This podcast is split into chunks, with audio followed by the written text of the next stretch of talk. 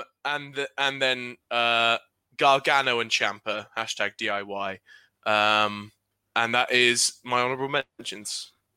Nice. Essentially, you just took NXT and just went. Yes. now. We take NXT and we put it somewhere else. Welcome to the Bear Hug Club, a pro wrestling podcast of positivity.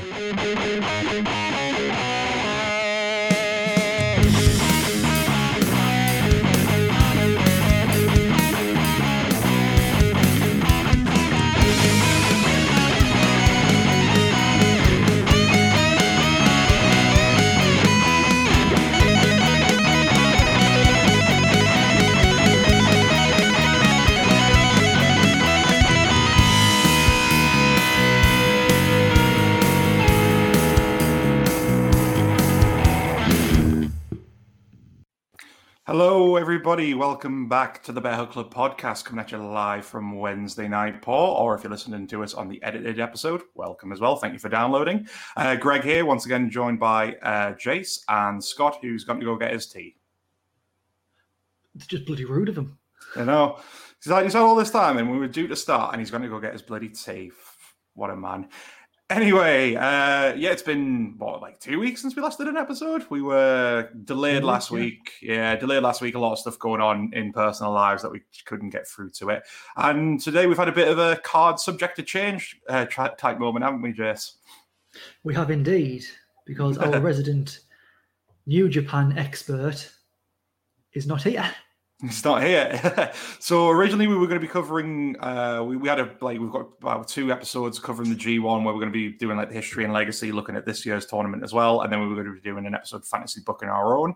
Uh, Garrod is the New Japan guy, so without him, we're all just a bit like, well, we know we know little bits, but we don't know enough. So we've scrambled to pull out an episode literally a couple of hours before due to start, and we're going to be doing the top five wrestlers we want to become all elite. Uh, but before we get to that, um, because we haven't been on in a while, I think it's time for a yeet of the week. A yeet of the week. Yeet of the week. so if you're not if you're not familiar with this, it's uh, something we've been doing on Instagram where every week uh, we upload a video of like some classic le- yeet, whether it's from history or something that might have happened in the last week.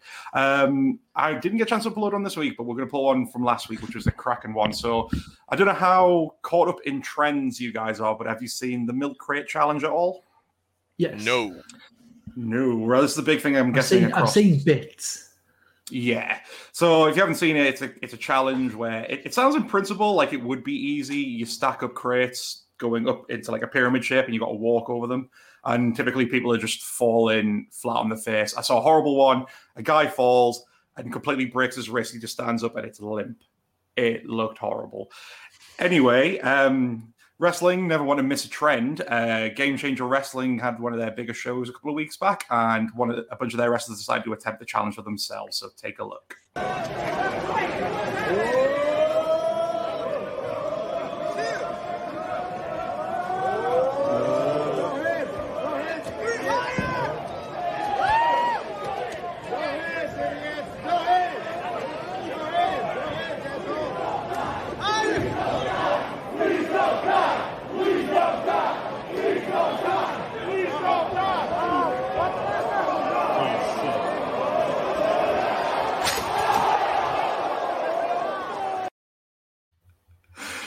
I love That's it. Such a good spot. That is that is that is just no. I didn't expect that at all. I thought at the very least I was like, if they're going hardcore enough, one suplexes them off the other, but then you'd need to be firmly planted on the floor for that. But the I- fact that the suicide dive was so bang, yeah. I, I was thinking more it was going to be like a hurricanrana situation. Oh, that would have been good. Ooh. Yeah, but I I really like that outcome. Like the the um, yeah, no, the, the there's there's something very cathartic about watching something being built up smashed. Um, and then there's something even better about watching something smashed with people on top of it, uh, because someone else jumped on jumped at it from another angle, just perfect. Oh, It was, a, it was amazing. They're like watching human bowling. That it was Yeah. very, very, very well done of them. Um, but yeah, if, if you're uh, listening to the podcast, um, go go check it out on on the YouTube ver- version of this. That's all I have to say. Um, so yeah, as we were going through there. Oh, hang on. Ah, Hey. there he is. Ah, Wait, what? He's there, but he ain't here. What's what's going on, Garrod? what you doing? I'm sure. I'm sure we'll get back If to you've got time to type, you've got time to stream.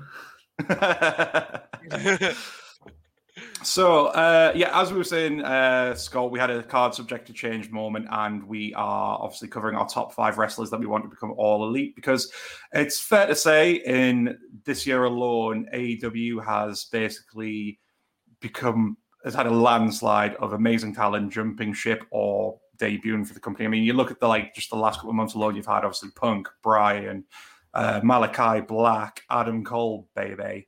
Um, question to ask: like, given how it's only been what two over two years, just slightly over two years now since AW um, kickstarted. Do you think it's already becoming a place that a lot of wrestlers are aspiring to go to rather than WWE? Oh, definitely. I think it is because if you think like before AEW, the goal was, well, really to make money in wrestling, you had to be in WWE or be a former WWE guy. Yeah, Like if you look at like, or you, there was very rare occasions like the Bucks and Kenny were making were making money, not being in WWE. But then like you look, Cody came out of WWE and was making money. yeah, But now with AEW, you've got another big wrestling company, which I wouldn't say it's a household name yet, but it is getting there. It's got a billionaire benefactor. Like you can go there, you can make money, and it looks like wrestlers are a lot happier there. And I think at this at this stage, like after like post COVID, if wrestling's like any other industry, like people are no like if you look at what's happening in America, where there's like a worker shortage, Mhm. like because people aren't willing to put up with the bullshit anymore. This is an alternative where people look like the people are happier.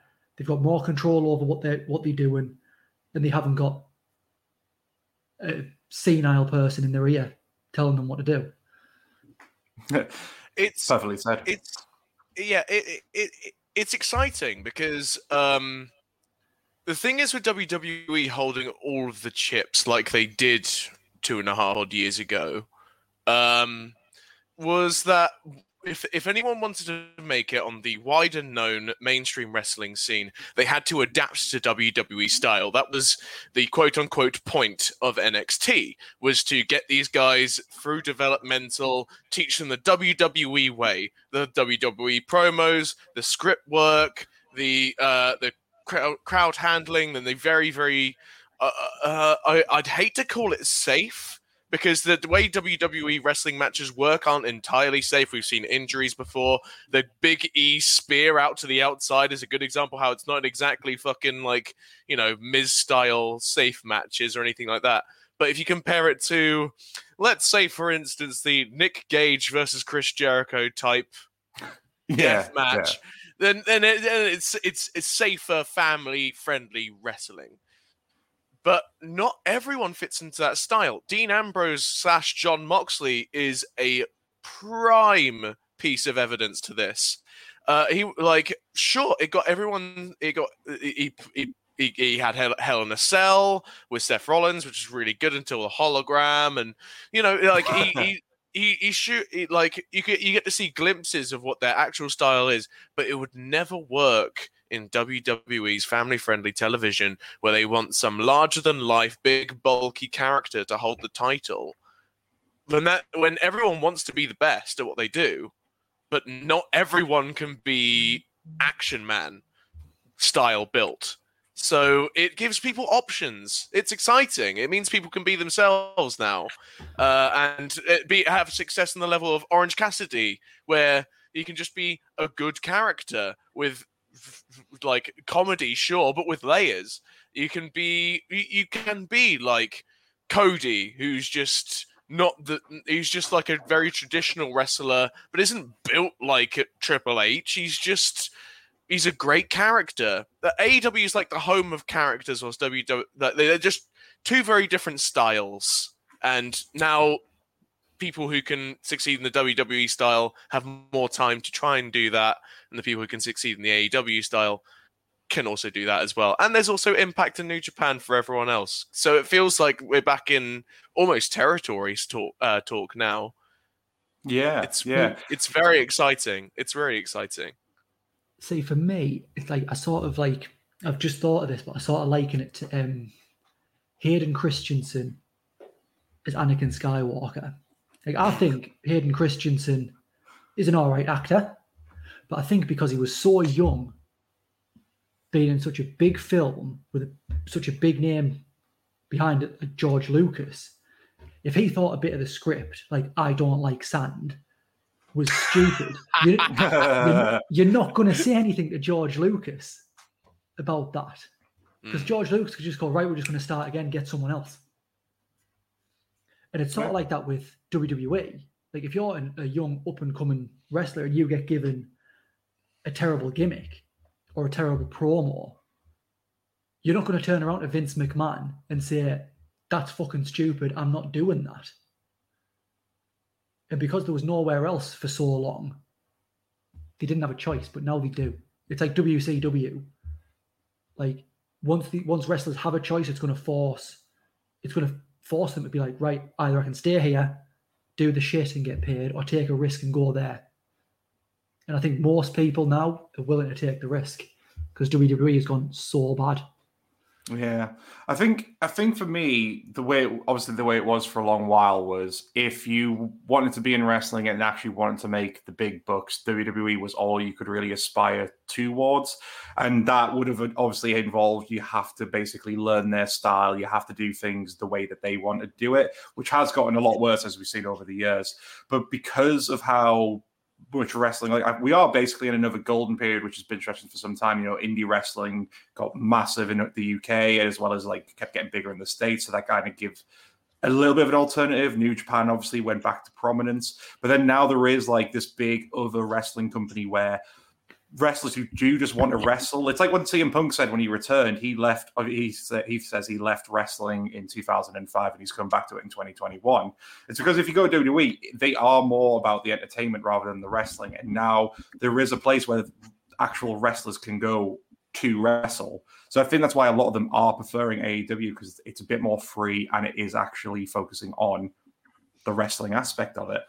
Um, right, well, we'll kind of get cracking into our list. Um, I'm going into it, if someone, if you listeners at home want to do it, there wasn't any rules implied. Like uh, when I was putting mine together, I tried to avoid New Japan and Impact Wrestling guys because with the Forbidden Door being open at the moment, it could be a guarantee that any of them could eventually show up for a match at least, and then you know they basically had an all elite moment. Um, how did you guys find putting the list together, Scott? I know you basically struggled with too many names. You're gonna you're gonna wear out our honorable mention section. I really am. I really, really am. Uh, that's probably going to be. Uh, yeah, no, it was. It was more just a case of like I had to very quickly fantasy book in my head and being like, okay, I've got all these names, but who can I picture in the storyline that's going to make me slap my wallet on the ground and fucking pray? So uh, I've I've gone for just those names, and I just started thinking of dream matches in my head uh, of which there are plenty, especially on WWE's mid card. Uh, and and even in wider indie wrestling, I found I got a couple of names from there too, um, and and NXT mid card as well. There's so many names, so many. But yeah, Absolutely. Jace, how did you find Uh, it? I'm going to be honest, I haven't put a list together. I'm just going to say the first five that pop into my head. okay, right. Well, Uh, I like- point. Eh, look, Yeah, these I like opposing styles. This, this is very synonymous to what we were talking about earlier. You know, you got to have a variety. Yeah, exactly. Uh, this is Scott's, gonna be Scott's very like has to be like this, like this, like this, and I'm just like, hey, we're just going to have a party over here. Yeah, yeah, that's a I am, growth the. I am the AEW in this situation. I just go with the floor, let people do what they want. What's that? You write your promos, you fucking loser. Uh, uh, right, boys. We'll crack in. Uh, do you want me to kick off the list? go for Yeah, it. go for it. Right, my fifth pick would be Walter, and and I'll tell you for why. Um, essentially, with WWE making all these different cuts across the board, um, they've already with the relaunch of NXT, they've already stripped back a lot of the promises of the whole global expansion that Triple H want to do of having an NXT in like every continent, pretty much. I, I generally don't see NXT UK surviving much longer. It's Mm. even though there's brilliant matches, brilliant talent involved, it's just not pulling in the figures I think they want. And as a result, I think Vince will be like, well, why do we still have it? Now, that obviously means they could bring people across. And the word is they want Walter more on NXT, the main brand NXT going forward following that Elia match. But if you know Walter, uh, he's a man that he loves Europe. He doesn't, the big reason he's not fully with WWE is because he doesn't want to do the traveling and he doesn't want to move to America. So if he does, it's going to be a lot of backwards and forwards. And I think even once he's done NXT, if he wins their big their belt and then drops it, what's he to do next? I don't see him having a run on the main roster.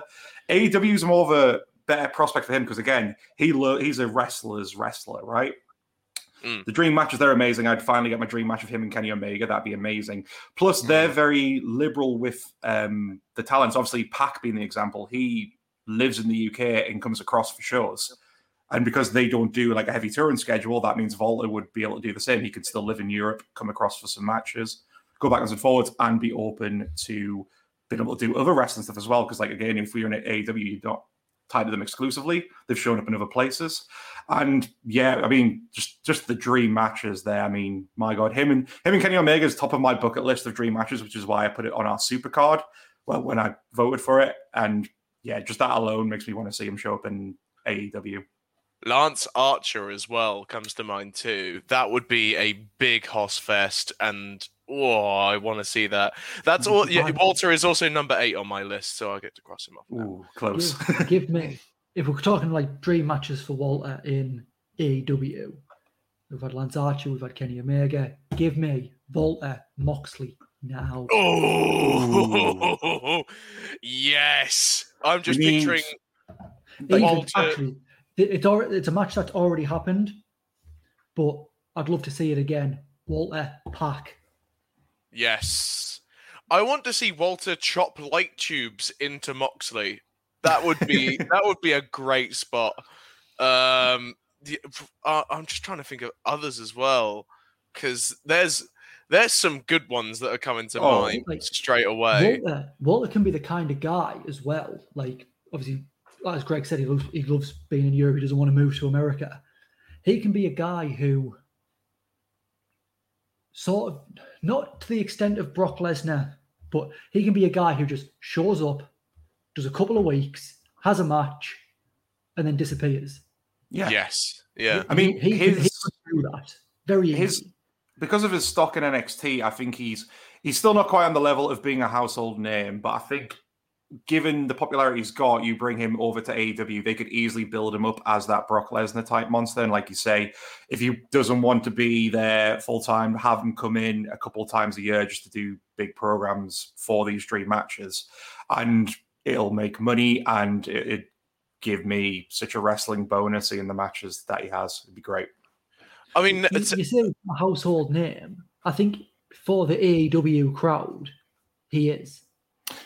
He'd be up there, but No, like in terms of a wider if you audience. If you turned up on if you turned up on SmackDown on Friday, most of the crowd or most of the just the casual fans probably wouldn't know who he was. Well, they might have Yeah. heard of him, but they didn't know what wouldn't know what he was about. Whereas if you if you turned up on Dynamite tonight, everyone the, the place would erupt. I think so. Yeah, yeah. Just just hit the opening part of the symphony, and I think the place Yeah. would just go mental. yeah. Absolutely. It, it could be it could be a great excuse for AEW just to come to Europe for crying out loud. Come to Europe because uh, if if if they if they make that like a regular tour, if AEW come do like a, a European tour like once a year maybe, um, then we can be uh, then like we can be like oh that can be when Walter comes in. They come like basically they come to the UK and like you're like right who's Walter battering this time that kind of thing. Um, Yeah, Uh, they Yeah. could like A- AEW could even like do that, like make a pay per view, a yearly pay per view in the UK around Walter, or even not even Oh. the UK. Like if, even if it toured Europe, like one year they do it in the UK, the next they do it in Germany, in France, in Italy, whatever. But like that's that's Walter's show. Bloody love Walter. I bloody bloody love Walter. Absolutely, I'm glad that went down well. Um, Scott, why don't you take us through yours? We'll let Jace fly by the seat of his pants last. okay, okay. So just to be clear, we are including teams as well. As Yeah, the- absolutely. If you, basically with this list, you could have had a whole tag team for an entry. You could have picked a, obviously a women's wrestler, uh, whoever you want to see, basically. Wonderful, good, because I got the lot in this list. But I'm starting off with one of my favorite wrestlers of the modern era, who I feel like would shine back under his previous style, especially given the people who currently work for AEW. My pick is Shinsuke Nakamura. Um, uh, I I want to see. I've been wanting to see him versus Kenny for a while. I've also been wanting to see the King of Strong style again for a while. He's getting sort of back to it with the Boog stuff. He's getting TV time, fine with that. Um, but get out of there, Shinsuke. I want, I want, I want the, I want the strong strikes. I want, I want basically just the energy of his match with Sami Zayn and his matches with AJ Styles in New Japan, and just let him loose on a in AEW uh, and give him give him Omega, give him Danielson, you know, go, uh, yeah, I just and bring back the e- extra entrances, not not the WWE ones, although that some of the ones in NXT were brilliant Mhm. with the strobe lighting, but give him the massive crown and the dancing girls and the the old boy weird parade thing he got. Uh, give him the most flamboyant outfits on the planet. Yeah, no, I I adore Nakamura and I want to see him in a couple of dream matches. Yeah, Nakamura, like he's.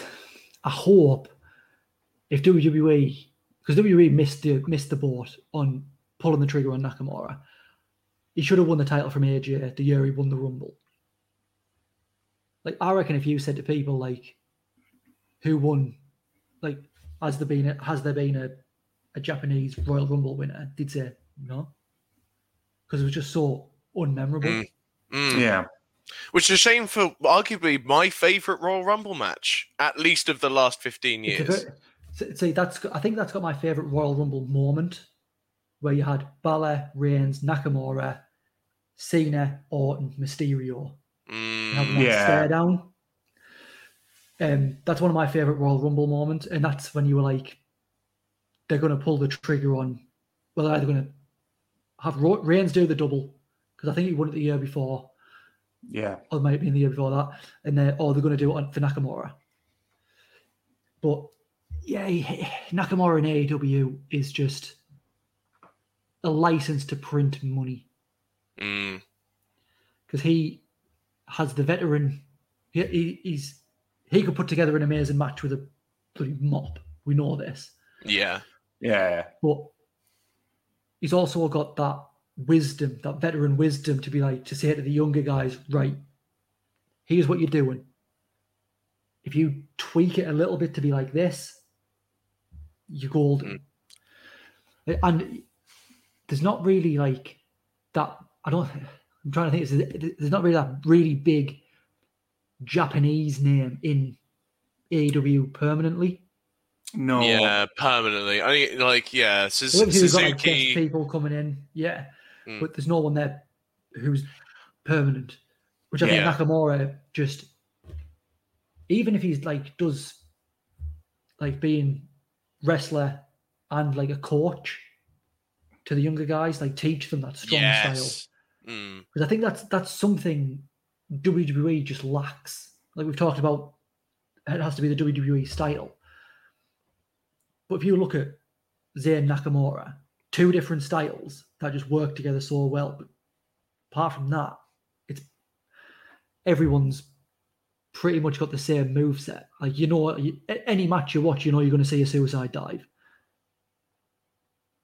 Yeah, and I think have Nakamura there, get a couple of different styles into people, and Yeah. And it's sorry, Greg. If it, just just one last thing. If if that doesn't sell you enough on Nakamura, uh, I would just like to say, imagine Excalibur calling out for the Bomaye knee. It, give it That its original great. name. Oh, Yeah. anyways, it's very sorry, Greg, as you were. no, sorry, man. Um, I was just basically to agree with your point. I think for me, Shinsuke peaked with that Sami Zayn match, and that is Mm. like his debut match. Like I think from there, fair enough, his NXT run was good, um, but then we got the main roster. It, just feels like he never fully gelled with the WWE style, and then on top of that, they've they've somewhat pushed him, but they're never fully always known what to do with him. And I just feel like he must be reaching the point where he he's maybe getting a bit fed up and he's not if he goes to AEW, he can just be fully back to like how he would have worked in New Japan. Like he can let loose the strong style again. And I just think he, could it would if he's, he's obviously like quite a lot more senior as well. I think if he's going to look to round out his career soon, that would probably be the place to do it. And on top of that, like a lot of the reasons he went to WWE are no longer there anymore. and He never fully got to fulfill them. So I think one of the big reasons he went there is because he wanted that match with Bryan Danielson. And to my knowledge, I don't think they ever did have a match. I could be wrong. No, uh, I No. hmm, so, so I think a tag match might have happened, but I'll need to look that Yeah. up. I think they might have like teased like potentially doing a match in like a rumble or something, but it just never never came about. Yeah, exactly. So, like, I mean, I mean, proof is there. Like, if they if they had had a match, we would have probably remembered it. But yeah, the idea that them two just colliding would just be an ultimate dream. So yeah, that's definitely a top choice. Uh, Also, Jace, speaking, have you speaking, sorry, speaking of Nakamura, Yeah, he's never lost a match with John Cena.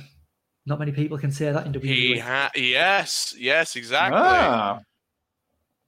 that's a hell of a record for him to leave on. yeah, Yeah, have you have you got one for us at number five? Jace? I've got one. I've got Okay. one. Kevin Owens. Yeah, that, So I'm I- gonna cross that off my list as well. That was 27 for me. So I, I I kept him off mine because obviously there's the rumors abound that he could potentially be going there when his contract is up. No, I haven't seen these. I haven't seen these. oh, okay.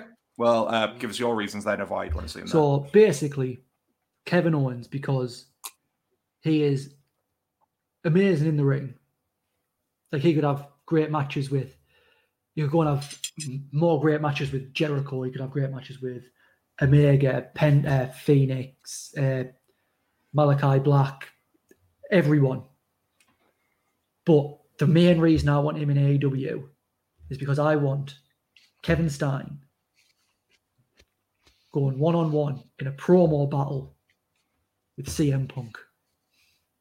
Ooh. that would be good. Kevin's Kevin Steen versus MJF. Yeah, just like, and I think AEW's style would benefit him more because he, Mm. because Kevin Kevin Owens at the minute, I think he's one of like maybe five wrestlers who doesn't have to who who's allowed to go off script. Yeah. I think it's like Reigns is allowed now, Cena, The Rock when he's there, KO, and I think, well, and Paul Heyman. Yeah. They're yeah. the only ones who don't have to stick to scripts. But obviously, they still have to keep it PG. But if he went hmm. to AEW, just imagine the absolute fire that will come out of that microphone. Get And again, get just the, the, the dream matches. Yeah. get get Fuego del Sol to sell the stunner for crying out loud, uh, and bring bringing the stunner bringing the stunner to AEW, uh, um, including the rest of Kevin Owens's fuck, like stupendously good move set, would be uh, a blessing. He's got he's very much a Ring of Honor style of wrestler. He came from the Yeah. same kind of alumni that uh, Tyler Black, Seth Rollins, uh, and CM Punk did. It's very much that kind of high octane Ring of Honor American indie style, and it's a spectacle for sure. And uh, it fits in AEW so so well. Yeah, it's a great pick. Hundred percent. I mean, he's he's the same kind of name of like when Adam Cole went across there. It just made sense because that's where a lot of his friends basically are now. And again, Kevin Owens is a guy. He's in it for the wrestling. And fair enough, he's good at the entertainment side of it, which is why I think Vince has always been a bit keen on him because he can talk. I mean, not Vince McMahon has not let many people headbutt him. Full Oh, on. and, You know what I'm saying? hard way too. And he Yeah. bled hard So so I think Vince does have a bit of a liking to Kevin, but yeah, I think I've I like um obviously you didn't hear about this, Jess, but yeah, big rumors are about his contracts due at the end of the year, Mhm. and all reports seem to point to that. Yeah, he's probably he's not going to resign, and he is going to jump ship. I just think it, it would like like we've been saying though, it, it is just a much better fit for the kind of person he is. Um, I mean, he's probably I think he was always a WWE fan at heart, but he's kind of had his moment there. I think he's done pretty much all he probably can do. I mean, I just don't see him getting another run with the Universal or WWE Championship. You know what I mean? I feel like he had that run in the sun, and now because other people are more the focus. If he went AEW, maybe he could have a big run with something like the TNT or even eventually the AEW title. See, I think the, the way Owens has been booked in WWE, like even when he was Universal Champion, he was still booked like a mid carder. Yeah, Mm. Fully. And I think AEW, especially like, because he'll have Jericho in his corner all the way when it comes to how he's booked. Like he could, like AEW could book him to the moon, to the absolute moon, and Yeah. get him that main event status that he deserves. No, hundred percent. Uh, ready to move on to number four, gents? Yeah. Yeah. So for my number four, I decided to go uh, to a guy who's recently been doing some great stuff in Ring of Honor, and he's kind of a very savvy mind when he comes to his own sort of social media and handling stuff outside of wrestling, and that is Danhausen. Danhausen. I don't know if I know Danhausen. Ooh, well, No, let's go. do. So the Danhausen would essentially be a great wrestler to add to because the one thing AEW is not afraid of doing, it's a bit more things on the comedic side. I mean, obviously, you look at how well Orange Cassidy took off, even though he does tremendous wrestling as well. I think Danhausen would be the perfect wrestler to add to that. I, I think I need to get a picture of him just so you can kind of see who he is. So he's really hard to describe. He's a guy, he's actually one of Conan O'Brien's favorite wrestlers because uh, Danhausen is very much influenced by Conan O'Brien as he is by uh, wrestling. Um, and he was actually on Conan O'Brien's podcast to like uh, tell him about his gimmick and stuff like that. Essentially, his gimmick is um, very nice, very evil. So he plays this kind of character that's meant to be like an evil baddie, but he's actually um, polite. Like, so a big thing of part of his act is he doesn't like people swearing. So if he's in the ring with the opponent and they start swearing, he, he, he like kind of scolds them for it. Um, but the thing as well, like um, if you look back at his early career, because like once I get this picture up um, to kind of show you what I mean, um, when you look at his early career, he's also a really good worker. Um, his original look had a bit of like a Tommy End, Aleister Black kind of look to him. He has the tattoos, and he was very like gift like skilled with his kicks and his chops, and he was quite athletic. But then because like it wasn't like the more most original thing, he leaned more into this sort of comedic styling. And it's done really well for him. So he signed a Ring of Honor last year, and he does really well on things like Cameo and uh, his YouTube channel. Uh, this is what he looks like. Oh. Okay. Yeah. So yeah, he's really good. And I just think Like, like you wanna get out the show. um, he's already had quite a storied. he's um, already had quite a storied indie career with the likes of Warhorse and Orange Cassidy, and I just think he'd be quite a, another unique element. It would help with because I think even though AW is more focused on the wrestling, I think they do still need that kind of uh, extra bit of entertainment side of it to keep like any casual fans that they might want to try and bring across. And I think Danhausen could be that extra layer because he could bring that good comedic element to it, just to kind of break down the non-stop good wrestling. So yeah, Danhausen. Very nice. I'll have to look up clips of this. Uh, I, I'm I'm I'm just literally looking up pictures of him now. Uh, yeah. No, I, I'll have to watch clips of this Yeah. guy. This guy Um, sounds honestly, fun. Oh, he's great. He's, he goes on YouTube channel um, and he does like unboxing and he goes to like conventions and stuff and he always pretty much does it in character. Uh, listen to so Conan O'Brien's got quite a good podcast called Conan O'Brien Needs a Friend, where typically he interviews celebrities, but he does like an offshoot called Conan O'Brien Needs a Fan. The very first episode he did of that, he interviews Danhausen and asks him about his wrestling career, and he ended up becoming Conan O'Brien's favorite wrestler. So yeah, Danhausen. Oh. Um, I'm guessing you guys won't have too much to add to that one. So, Scott, what was your number four? My number four. Um, my number four is. He was. He's been on the mind today because I watched uh, the a match he had with Sami Zayn in NXT years and years and years ago. Mhm. Um, and then it led me to a clip of this guy's wrestling highlights, and I'm shocked that WWE has not plastered this guy with titles. It's Cesaro.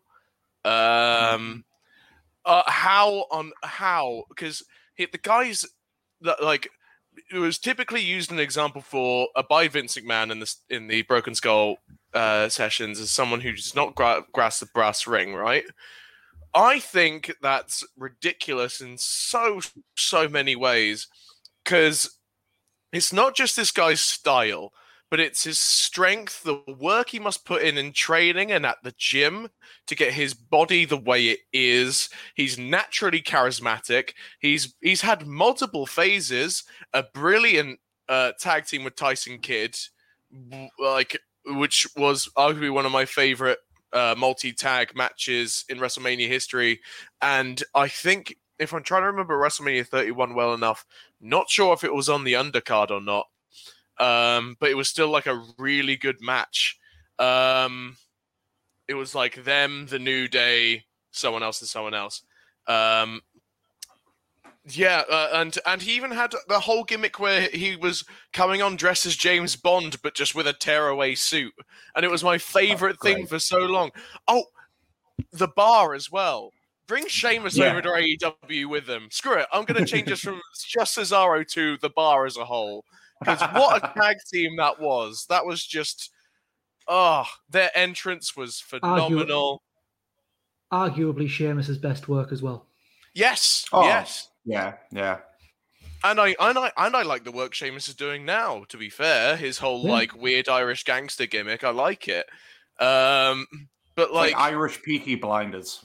kinda what he's yeah, yeah. Um, but it's just send send the bar to AEW. Let them have a match with uh, Santana and Ortiz, or let them have a match with Lucha Brothers, or oh, uh, or or um, Evil Uno and Stu Grayson. That'll be that'll be a great match too. Uh, yeah, just I'd, I'd I'm going to change my answer from just Cesaro by himself to the bar. I sold myself on that idea midway through describing Cesaro, but yeah, Yeah, I'd I'd have the No. bar in AEW. Like the bar were one of them tag teams that just should not have worked.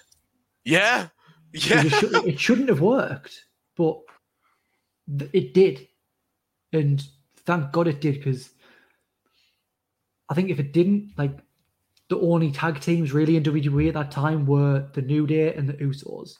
Mm, And yeah, as much as like I love the Usos and the New Days matches because they've always been fantastic. It was just nice to have that third team mm, in there.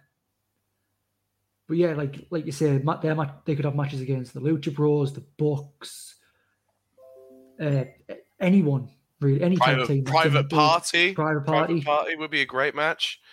Like they could even even like see uh, you might not know this, but TNA used to do a thing called uh, the Deuces Wild tournament, Hmm. where they'd basically you'd go, you'd draw a name out of a hat, that's your tag partner, and then there was like a knockout tag team tournament. Winners become number one contender for the tag titles. But if they did it somewhere. It was actual tag team. Someone was like thrown together, and I and I, if I'm remembering rightly, that's that that might have been how Beer Money came about.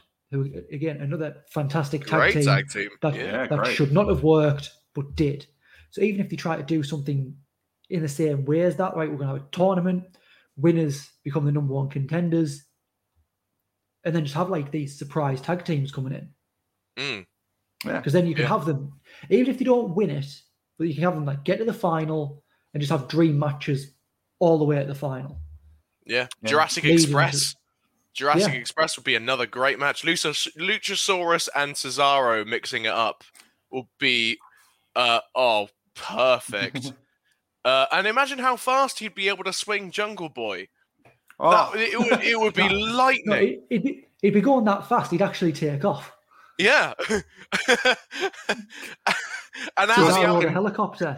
they're goes flying back out of in- the Allstate Arena, by God. goes so fast he goes backwards in time before Jungle Boy was born. He's just holding a fetus by the end of it. That's like a Mortal Kombat fatality. I love it.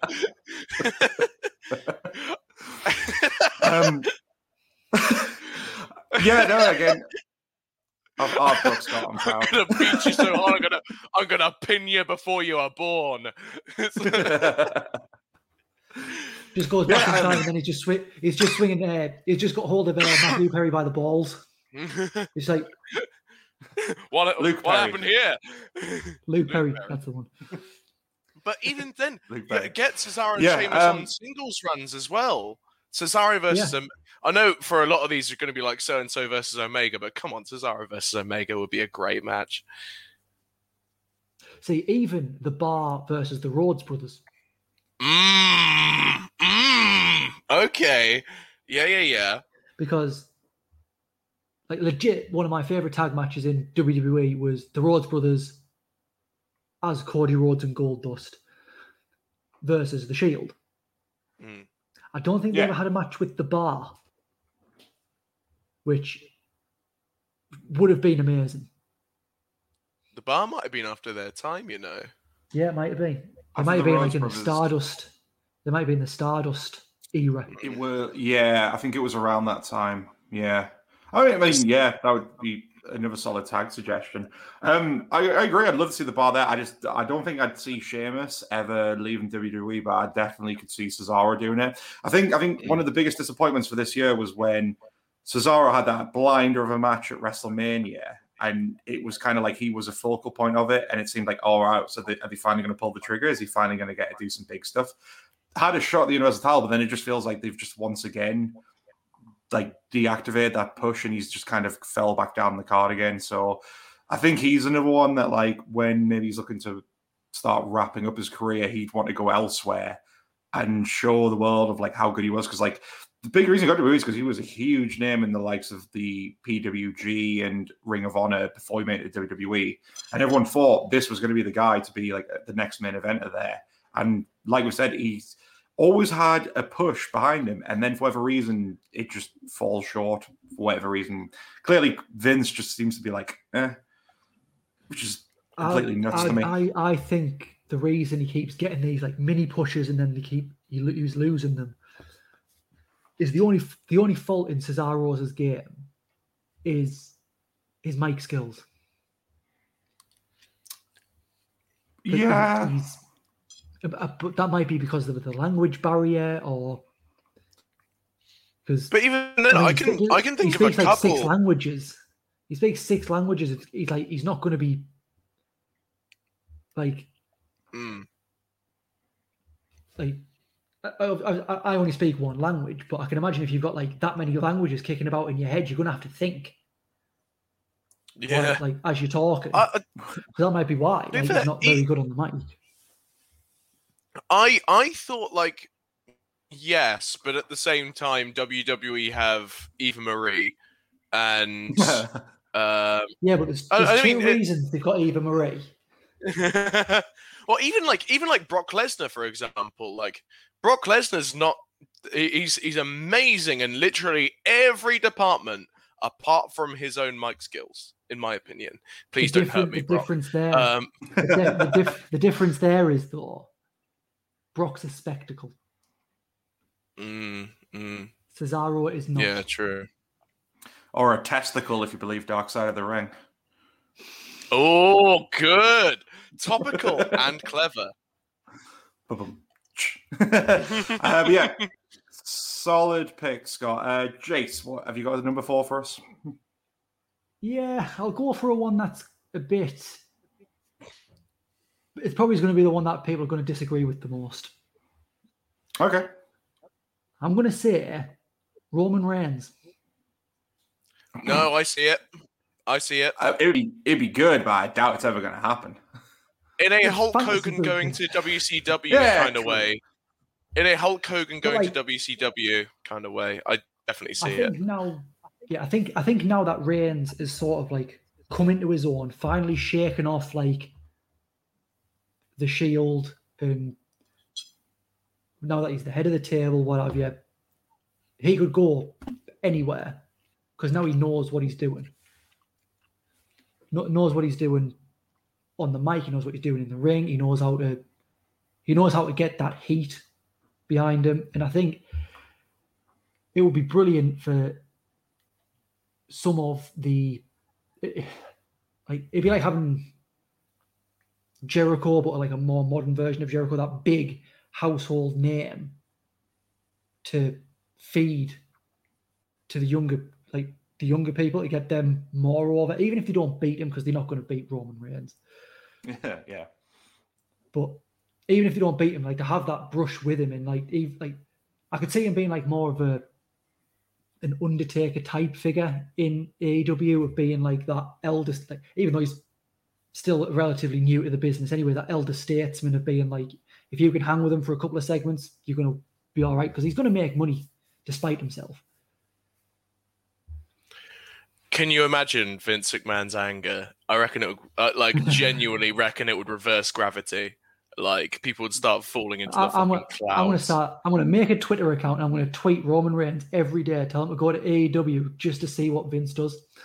That could It would- actually finish Vince off. That could actually give him a heart attack. I, I think it would cause nuclear fission. Like it was just it, su- su- suddenly all the lights in like Las Vegas, Nevada suddenly smash or something like that. Some kind of weird natural phenomenon will begin. I, I just like to think that Vince is such an egomaniac. He's got some somehow that when he dies, he's gonna he's got like lights that's gonna go over him, saying like "game over" or something. And if Reigns leaves, A- if Reigns leaves, leaves AEW, it's just gonna say "game over." Level two. Uh, it's just like put, put put in one more credit to continue. It's like it's like when you it's like when you die on credit Time to continue. Crisis. Yeah, uh, yeah, great pick. Uh, I'd love to see Roman Reigns in it. I I'd love to see the whole bloodline because you like Reigns and Yeah, the I'll, I'll, change, Usos. I'll change it to the bloodline. Get the Usos there as well. yeah. You yeah, finally have the elite versus the bloodline, which is basically the big faction warfare at the moment, right? that's the Well, DX pretty versus much. N, uh, I mean, DX versus NWO of now, basically. Yeah. and like just that tag match between the Bucks and the Usos. Like that gives me Mm. the biggest erection. Tell you who I think will have a very interesting kind of match against Roman Reigns. I reckon he'd have Oh, a great match against Darby. Uh, uh, not your erection, although that could be a good match. Who knows? Could sell Um, it to pay per view. uh, uh, I was trying to come. sponsor. I was trying to come up with an insurrection joke because I'd I'd watched Dark Side of the Ring. Roman but yeah. Reigns will get my will will have my erection. Anyways, uh, I, I, I was about to say Darby Allin versus Roman Reigns would be uh, a great match, in my opinion. In my opinion, I'll be saying this throughout the entirety of this episode. I'll be like, put put Jungle Boy against Damien Sandow. It would be a good match, and it probably would. Uh, but I'm gonna say it Oh. anyways. I know. I, I can already picture the spot Darby would have in mind, and he it's him going for the coffin drop, and then Reigns gets up and spears him midair while he's Oh. behind.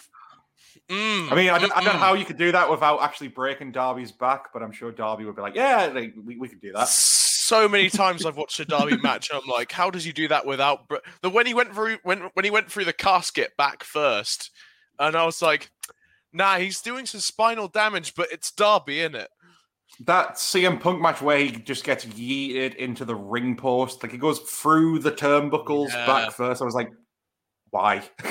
How? Darby, yeah. please. How? How is this guy not in perpetual pain? But yeah, I guess. Like, and I- I'll I'll tell you what with Reigns, I would love to see him have a match with Moxley.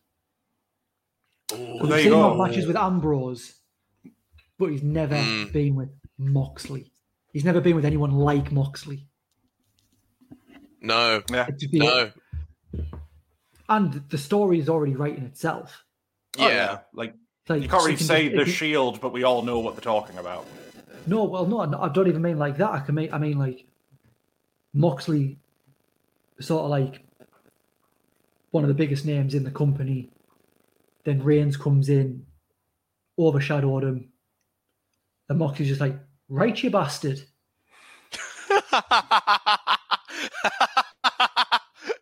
And he has to say, he has You to say that. you he, has to say, he has to say, "Right, right, you bastard."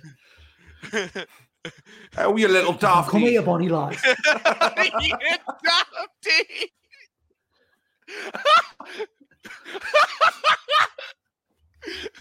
oh, co- Have you never heard that before? Jor- a J- no, a, I'm picturing a Geordie Jon Moxley. It's what I'm picturing.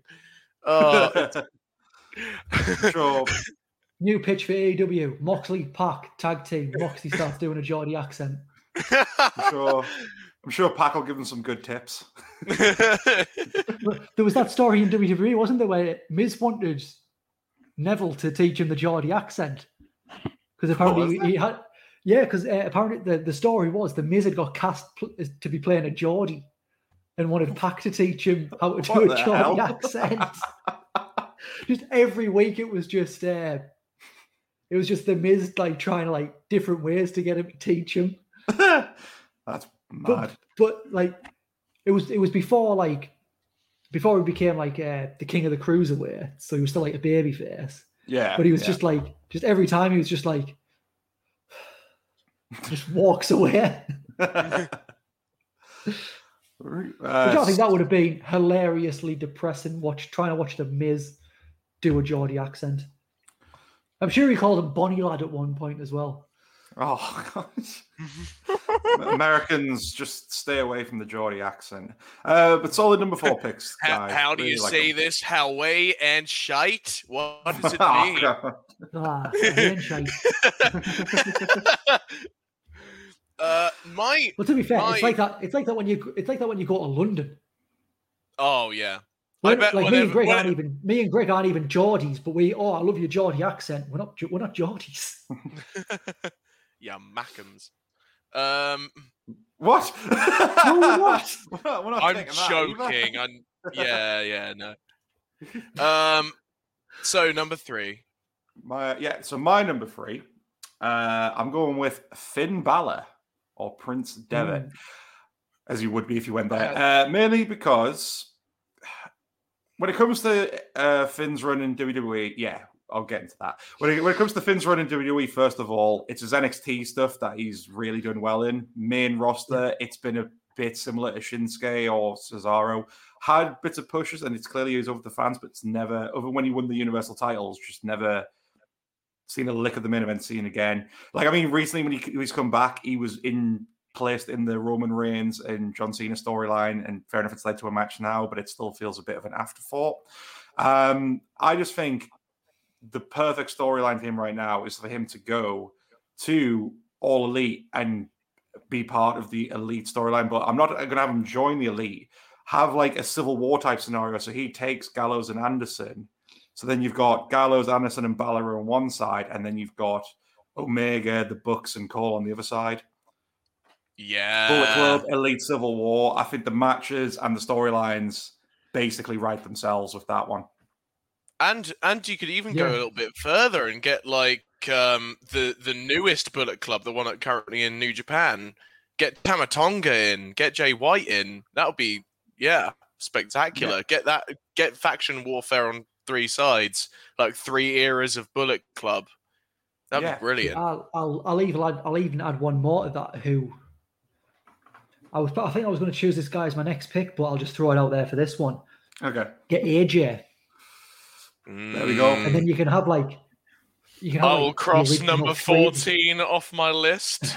So you can have like even if you don't bring in like the current Bullet Club, you've still got like the three, the first three leaders of Mm, Bullet Club in there, and it's just all out like fighting for like who's actually going to be the leader of yeah. this group. The only thing with that though is, is it going to go a bit too NWO?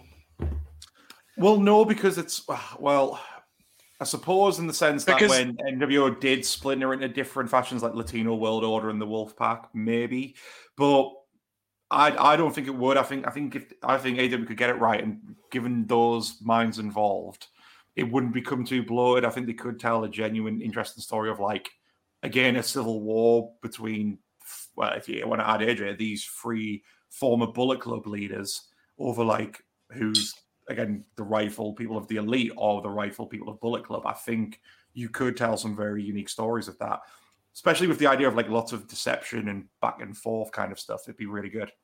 Hmm. Yeah. I think like it could work because I think Balor is another one of them, like a like a Kevin Owens or a Cesaro who could come in and be main event.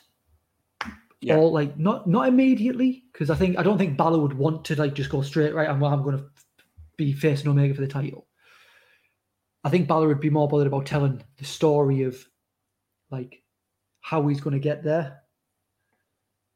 And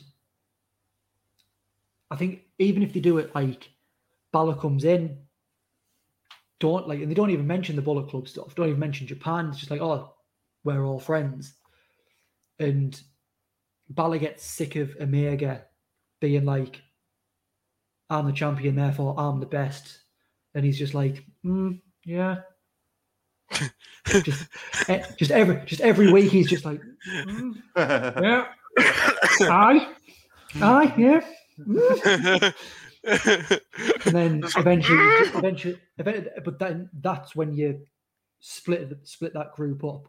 When. Balor's had enough of Omega's arrogance, yeah. and then it's like who's who's loyal, who's loyal to Balor, who's loyal to Omega, and it eventually comes down to like Balor Omega. Yeah. I think maybe not even for the title, even if like Omega's lost the title at this point, it's still like you don't need the title for that story. Yeah. I, I, I think what's good about them as well, and I think we could have said the same for Shinsuke, if both like him and the likes of Finn go back. I mean, what's good about it is that they can actually go back and have another New Japan run. I uh, because he never got a chance to get that. I'd love to see him go back and win the IWGP heavyweight mm-hmm. title, just so he can take that off the list and kind of round out the New Japan side of things. But yeah, I just think I think I think the, I think with Finn, it seems like he really didn't want to leave NXT when he had this second run because he was pitching to go to the UK brand as well. It seems like they're more of what he wanted to do. And I just think if he's going to be on the main roster now, unless he is getting more of a push, I just kind of see him like Adam Cole and like the rest saying, well, a lot of the people I know are now in this other big company doing probably more stuff I want to do. I, I kind of want to go over there now. Uh, Scott, do you want to take us through your number three? All right. Uh, so my my number three is inspired by Will Ospreay, who is on the honorable mentions. Uh, hi, baby. Hi, baby. Violet cameo. Aw. Uh, so my number three was inspired by Will Ospreay Mhm. uh, because of a picture he put up on Twitter. But this is a tag team who is not in either WWE or AEW. It's a tag team that deserves to be in the top spot of both companies, in my opinion. And as Progress fans, I know we all love this tag team very much. And by your smile, I think you already know who I'm about to say. Greg? Oh, I, I mean, it could it could be a number of teams, but uh, are, are we? Is it the Swords of Essex? It's not, but it's a good shout. It's Aussie Open. Oh, nice, nice.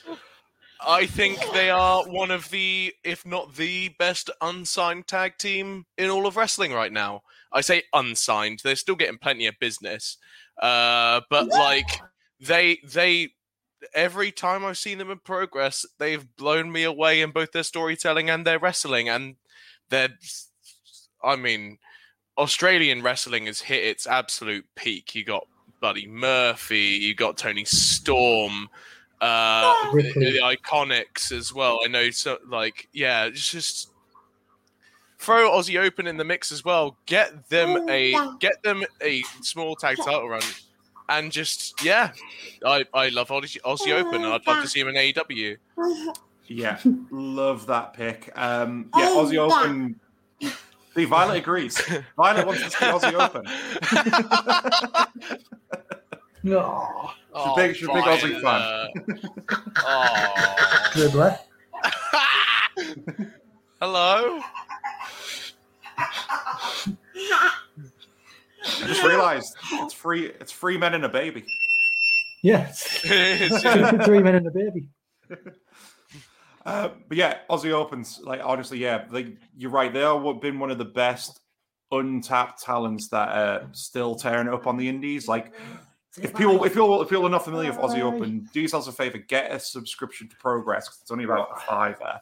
Go back and watch their back catalogue through from 2019 when they had a solid run with the Progress tag team titles. They had a tremendous one of the best TLC uh, match I've ever seen was them versus the Swords of Essex Mm. fantastic. And yeah, as Scott said, they are. It looks like hopefully there might be bigger things coming now that they've recently fought signed um, sided with Will Ospreay's faction in New Japan. So hopefully we'll see some solid matches out of them there. Um, but I think yeah, I think eventually we could see more of them, and I think AEW would be the perfect place for them to go to. For sure, for sure.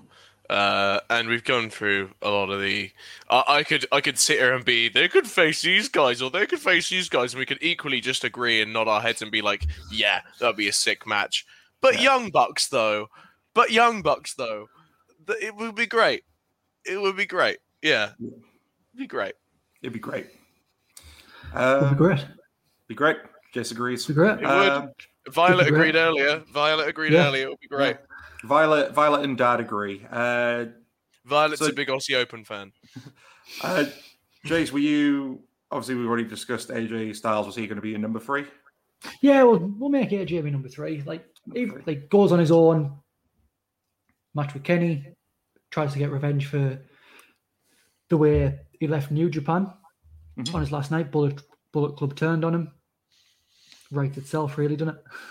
Yeah, I think I think I think like when we covered Finn, we've more or less kind of covered what we would like to see and what he could get up to. I mean, both both would have the sort of again the idea of just getting them involved with the elite and the Bullet Club side of things, and it's like it just adds an extra layer to a storyline that's already kind of one of the best ones happening in wrestling at the moment. So, yeah, Yeah. um, yeah. Be back in a second, chaps. Sure. Uh, well, I'll might as well start, kick off my number two while we wait for Jace to come back. Uh, so number two, um, I think this one's a one that was probably was on a lot of people's lists. Like I, I, I had my this is the slot. I was a bit like I'm not sure who to put here, but I think because we want to see more out of him, and that's got to be Keith Lee. Mm. I'll cross number two off my list. Oh, so you had you had him at number two I as had, well. him at, I had him at number two as well, but don't worry, I've got plenty of backups, Greg. Okay.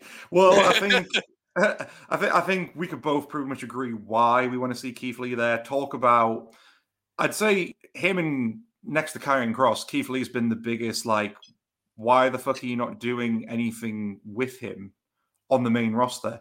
Like, talk, he came off an amazing NXT run. He had a lot of backing behind him. He was a big guy, but like a kind you hadn't seen before. He was different. He was unique he had the biggest backup for him, and he's got the main roster. And what can you say has he done other than beating Randy Orton on his debut of the main roster? Draped in gold, great on the mic, uh, athletic, acrobatic, strong, big, um, Hot wife. oozing charisma, hot wife, who's also on my list, by the way. Um, Keith Lee literally has everything anyone ever looks for in a wrestler and more. And the fact that they're thinking of changing his name now and giving him an entirely new gimmick, I'm like, why? This man hmm. was a joint North American and NXT champion. Right, that people love Keith Lee. I don't under, I don't get it. I don't get it. That, Brock Lesnar loves Keith Lee. Mm, mm. Yeah, one of the best Oh, Rumble he's a big moments. boy. Yeah, one of the best Rumble moments recently. You're like, oh, big Yeah. boy, you know, like Mm. that. That is like one of the best rubs you're ever going to get from Brock. Yeah, that was Keith Lee has had two good Royal Rumbles now, I believe. That's two, uh, and both times people popped hard for him because it's Keith Lee. I like it needs no more explanation. He, Keith Lee was, of course, my uh, as I just said, my number two as well, because just watch the man wrestle, dude. Watch the man talk. Watch the man wrestle.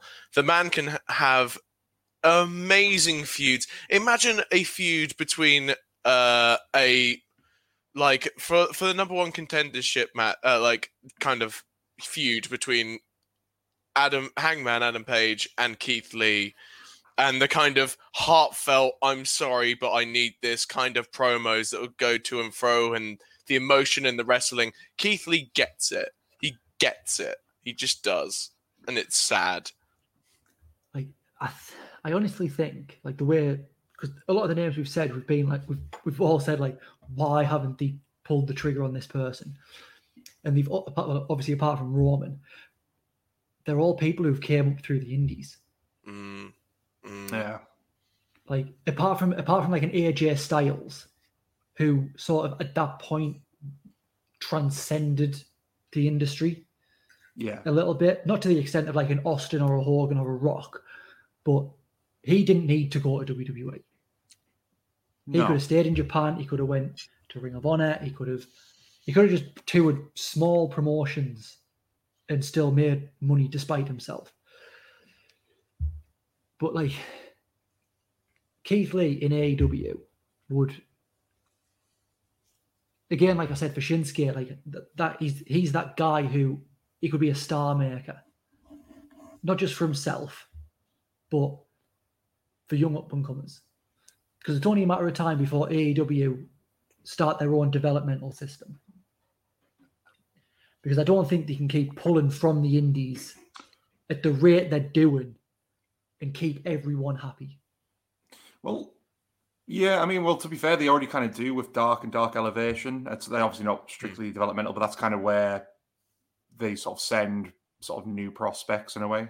it's But where I- they, I- it's yeah it's where they gain uh, like their wins and losses isn't it it's where like when they're trying to build someone to be a, t- a contender they give them jobbers on dark and get the get the win losses up which is yeah very Yeah. good very clever way to do it But like and like you said, Keith Lee, amazing on the mic in the ring. He looks great. The, the fact that he can move like that for someone of his size d- defies physics. Yeah. it does it really does It, it takes the laws of physics and goes, that can get to fuck. I I love the spot where he's running the ropes. Someone tries to go into him, and he just absolutely just bam, like an absolute rebound. And they like in the Indies, I know they just he just sent wrestlers into the literal crowd. What I'm th- saying is that that you know that CM Punk is doing voluntary crowd dives right now at AEW because he's got a lot of clout right there right now, and everyone loves him. Do just have Keith Lee CM Punk. What a match, by the way just uh, but just have have when they're on the ramp them run at each other but keithy just off you get see you later uh, like rebound cm punk into the crowd just involuntarily this time it would be You know sick what? Like what he like what he did with Adam Cole in NXT.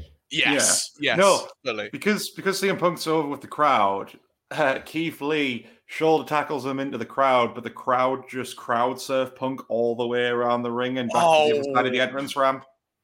Nothing would make me happier nothing would genuinely make me happier I like the idea that the camera is following Punk. And then it gets to a point and Keith Lee's like standing on the on the barricade and like fucking s- just a big splash and just flattens everyone. I know, yeah. Keith, Keith Lee tries to crowd surf and follow, so it's like this weird kind of Benny Hill chase going all around the Allstate Arena. Like, I'd, I'd be happy with that. Yeah, me too, me too. Make it happen. But you can imagine Punk's just going to take the piss and just pretend that he's like having a swim. Oh, I would. That that's what happened. They're just like swimming. Punk's swimming away from Lee. Lee's swimming to try and catch him. uh, that res- wrestling is the only place where you could uh, fantasy book that and be like, that was the best thing that could have happened. That's why, that's why wrestling is the best. It Um, really is. Uh, so Scott, if I stole your thunder with the same number two, have you thought of a different one? I do indeed. I'll hit you in my. Uh... Yeah, I'll, I'll hit you in my number six. Um, who, in my opinion, is the easiest wrestler to book. I, Okay. I say that with the full hy- like hyperbole. It, it- no, it's no exaggeration. It is she is the easiest wrestler to book. It's Asuka, and I don't know how WWE keep getting her wrong. Book her literally. NXT got it right, very right, in fact. Like that's why we know. That's why I know that Asuka can be booked that way and booked very easily that way have her go around in her beige suit, say, saying that no one is ready for her, and heck, if she's in AEW, give her Jake the Snake Roberts, and send her to destroy everyone on that women's roster to then eventually have a fantastic match with Thunder Rosa and maybe even Britt Baker uh, and uh, and Ruby Soho as well. Just Asuka, Asuka, Asuka. I love this woman. And even when she has a title in WWE, even when she's the women's champion or the money in the bank holder, or she, she's got, or, or the commentary are putting over with all these accolades and stuff like that, I always still feel like that she's a mid carder.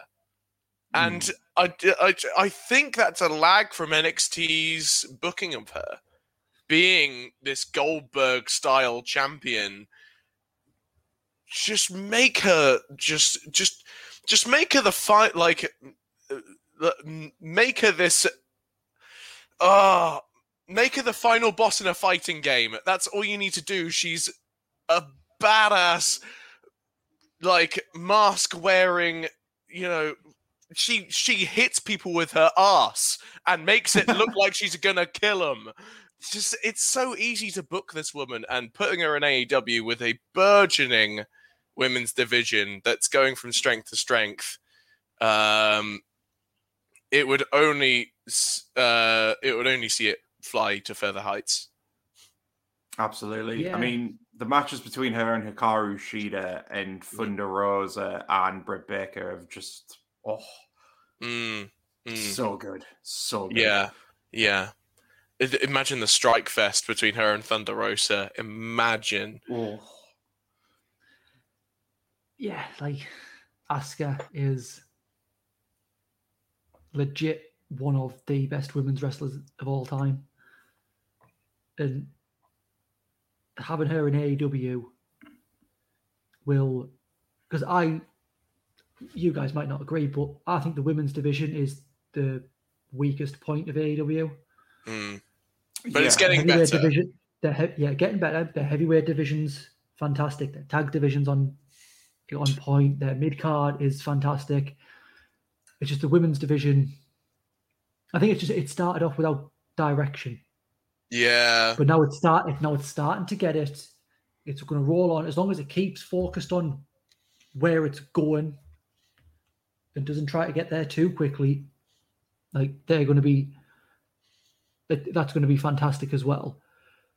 And having someone like Asuka, who again can put on a, a fantastic match with a mop, Yeah. who could probably legit kick the shit out of 95% of the people on the roster, Male or female. male or Oh, yeah. female.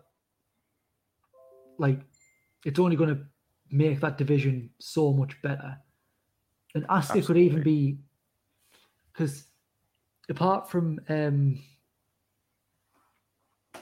what's her name, Tessa Blanchard, there's never been a woman crossover into the male divisions since since China. Like on a like on a mainstream, like set or in the case of Tessa Blanchard, a semi-mainstream level. Asuka could be that one who Mm. could transcend the the gender divisions. I don't think Absolutely. she I don't think she should go after Kenny Omega in the world title, but definitely go for the the I think TNT she title. should. I also think she. I, I at least As much as I would, have. lo- as uh, much at as I would love to see Asuka and Kenny Omega, I think it would be too soon. if you're going to have some, if you're going to try and like transcend the gender boundaries, you can't just say like you're going from not being in the division to now you're the you, now you're the champion. Asuka It has, to be, it has to it has to be a build, but I think Asuka because Asuka's like 38, 39. Yeah. Yeah. Like, is she that, I go- think. like how how many more years is she going to have in the business? At least five, maybe six, seven. I mean, 10 if she Like, I'm was not- Kevin. Yeah, I'm not saying she's going to retire anytime soon. I don't want her to retire anytime soon, but we don't know what she wants in her life. She want she might want to go on and do uh, something like what, what's a degree in? She's got a degree in like uh, journalism or something like that. She might want to go on and do something with that while she's still got her body as it as it is. Doesn't want to go too long, or she might want to go and start training. She might want to she might want to settle down and have a family. We don't know. Put her Like- on commentary, a Japanese commentary, sure, but put her put her on Japanese commentary for AEW because she you can hear some of the promos she does in Japanese to like you know uh, uh, I love it when she does this as well, even though I can't understand a word she's saying. But when she's when she just goes at them uh, with uh, like in Japanese. Uh, and you can you can tell by like the the intonation and what she's saying that like my god if i knew what she was saying that would have stung I want I want her to do Japanese commentary when if if, if she does retire because it Hmm. would be it, that would be way up her street. And plus she's a she's a trained striker. She'll know the moves. She'll uh, she'll know the terminology and she'll know like this like the stratagem and the techniques. Yeah, yeah. She will be the female, the female Japanese Mauro Ranallo. yes. Yes. I dig it. I dig it uh but yeah that will be yeah her, that, that'll be her like her little handle. It'll be like Asuka, female Japanese Mauro Ranallo. Because you can't let Yeah. a woman have nice things in wrestling. Mamma mia! What's the Japanese for Mamma Mia? I wouldn't even want to attempt that. Japanese fans get in the comments. Like, Quick to, go, to Google I'm- I'm Translate. not, I'm not going to insult the Japanese. They they know they they have access to tentacles. I'm not going near them. Technically, everyone has access to tentacles. Not to the rate the Japanese do. They, they, they've got Goku and Vegeta. I'm not fucking with them. and Saitama, and yeah, no, uh, all animes in general. I think I've been on uh, like uh, I've been spending a lot of my isolation just perusing TikTok, and so many anime things come up, and I'm just like, oh Nelly, yeah. There, there- It's there's there's a, lo- there's a lot of Mia. yeah. Uh, my apparently, apparently, if, you, if you're trying to say it in English, it's very similar, similarly spelt. I'm just gonna see what it listens like. Yeah, it's basically the same. I'll, I'll insert an audio Mia- clip into the thing. thank, Mamma thank you, with a thank you. Japanese accent. yeah, basically, yeah. that's that's all it is. Mamma mia. Um, that's solid choice, Asuka. I really like that one. Uh, Jace, do you have you pulled one out for us for number two? Yeah, I'll stick with the women's division. All right. and I am going to sort of bend the rules a little bit. And I'm going to send four women. Uh, I'm okay. sending I'm sending the horsewomen. So you just gut in WWE's women division, basically. Don't worry, I'll, all I'll, I'll cross off my number one. That's fine. Is your number one Becky? It was, yeah. I think like there's a reason, right? The four horsewomen, if well, they get credited with it, but obviously it was like Emma, Paige, Natalya. But the four horsewomen have like have revolutionized women's wrestling. From being in NXT to the main roster, what have you. But before the four horsewomen came along, you weren't going to see a female main evented Raw. I mean, Trish and did it, but how many years it had been since that? Until the horsewomen came along, you weren't going to see it. So they did that. Then the main evented a pay per view. And then two of them have main evented a WrestleMania with Ronda Rousey. And then Bianca Belair and Sasha Banks main evented the first night of WrestleMania. These four women can go in there and turn a good women's division into a great women's division. Not just for the fact that they would put on great matches with the likes of Britt Baker, Thunder Rosa, Nyla Rose, whoever. Like they go in there and say, right, this is how you do it. This is how we did it. This what we know works. But I think because of Becky, Sasha, and Bayley being from the Indies, Mm. they'll respect people enough. Obviously, Charlotte will as well, but they'll respect people enough to be like, right, this is your character, this is mine. Let's sit down, let's work together. We'll we'll get this to be to we're, we're going to be better than the men. Mm, mm. We were better than the men in WWE. We're going to be better than the men here. I was uh, the, my main point of because I was going to book Becky Lynch for my number one. Uh, my main point was, of course, because her versus um, Britt Baker. Britt Baker will be just a dream feud. Uh, but that and the fact that, in my opinion, a good roster is built on like a main four, a Mount Rushmore, if you will. Um, and that's very much what the four four horsewomen were to WWE. They were four main eventers where you could literally between the four of them juggle title feuds going an entire year if you Yeah. wanted to if you wanted to if all four were fit at the same time you have a and you can build a division around that and AEW right now if you think about their Mount Rushmore to use my own analogy they have Thunder Rosa Britt Baker um, and Ruby Soho as currently, in my opinion, they're big three. They just need one more, one more. Now, to if if we are fantasy booking Jace's idea with this, they don't just get one; they get four more, who could also like they these seven. You can easily like book women's title feuds lasting from now to 2025 easily easily you could even you could even start up your own tag division if you wanted to with the, with the women that are left anna jay and tay conti are two of my favorite performers right now like yeah i still want a place for them on this because they're building both of those guys up really really well and not to mention the countless other women that are currently still being built up. The Bunny, for instance, is another great example. Penelope Ford. Um, just AEW are building. It's taking time, and there's, there's has been some neglect, but now with the addition of Ruby Soho, especially, they are building.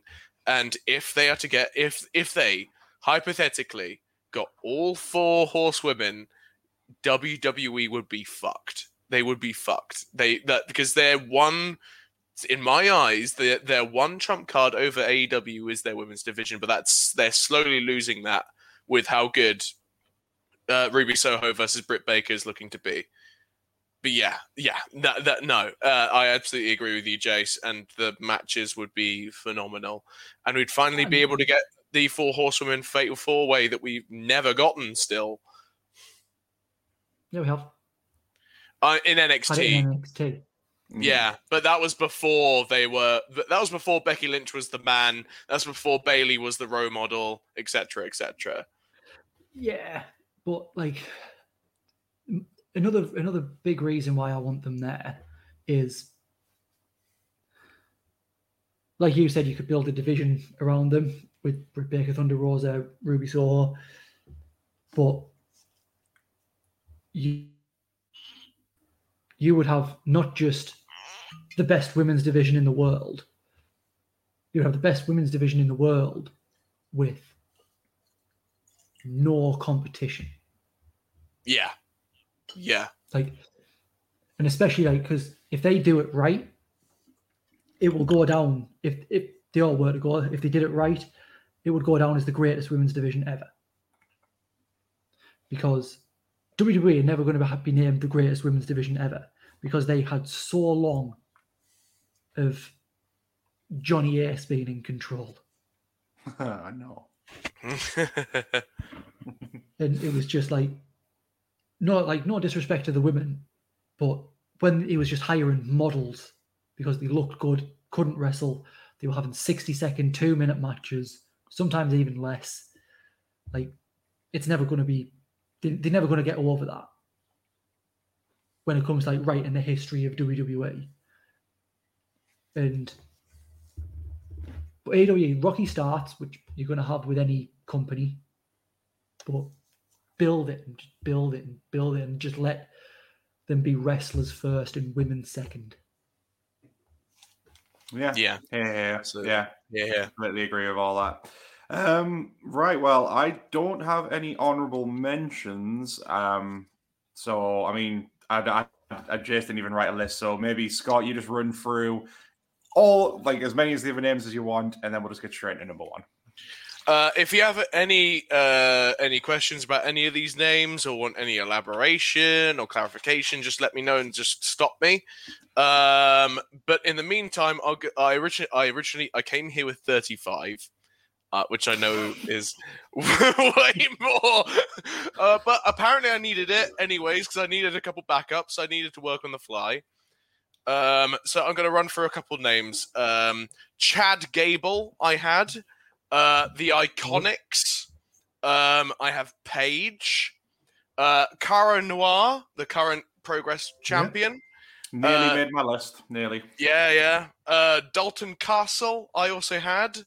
Uh, Ember Moon, Rockstar Spud, El Generico slash Sami Zayn, uh, Mia Yim, uh, Dominik Dijakovic would. Oh, I miss Oh. him so much.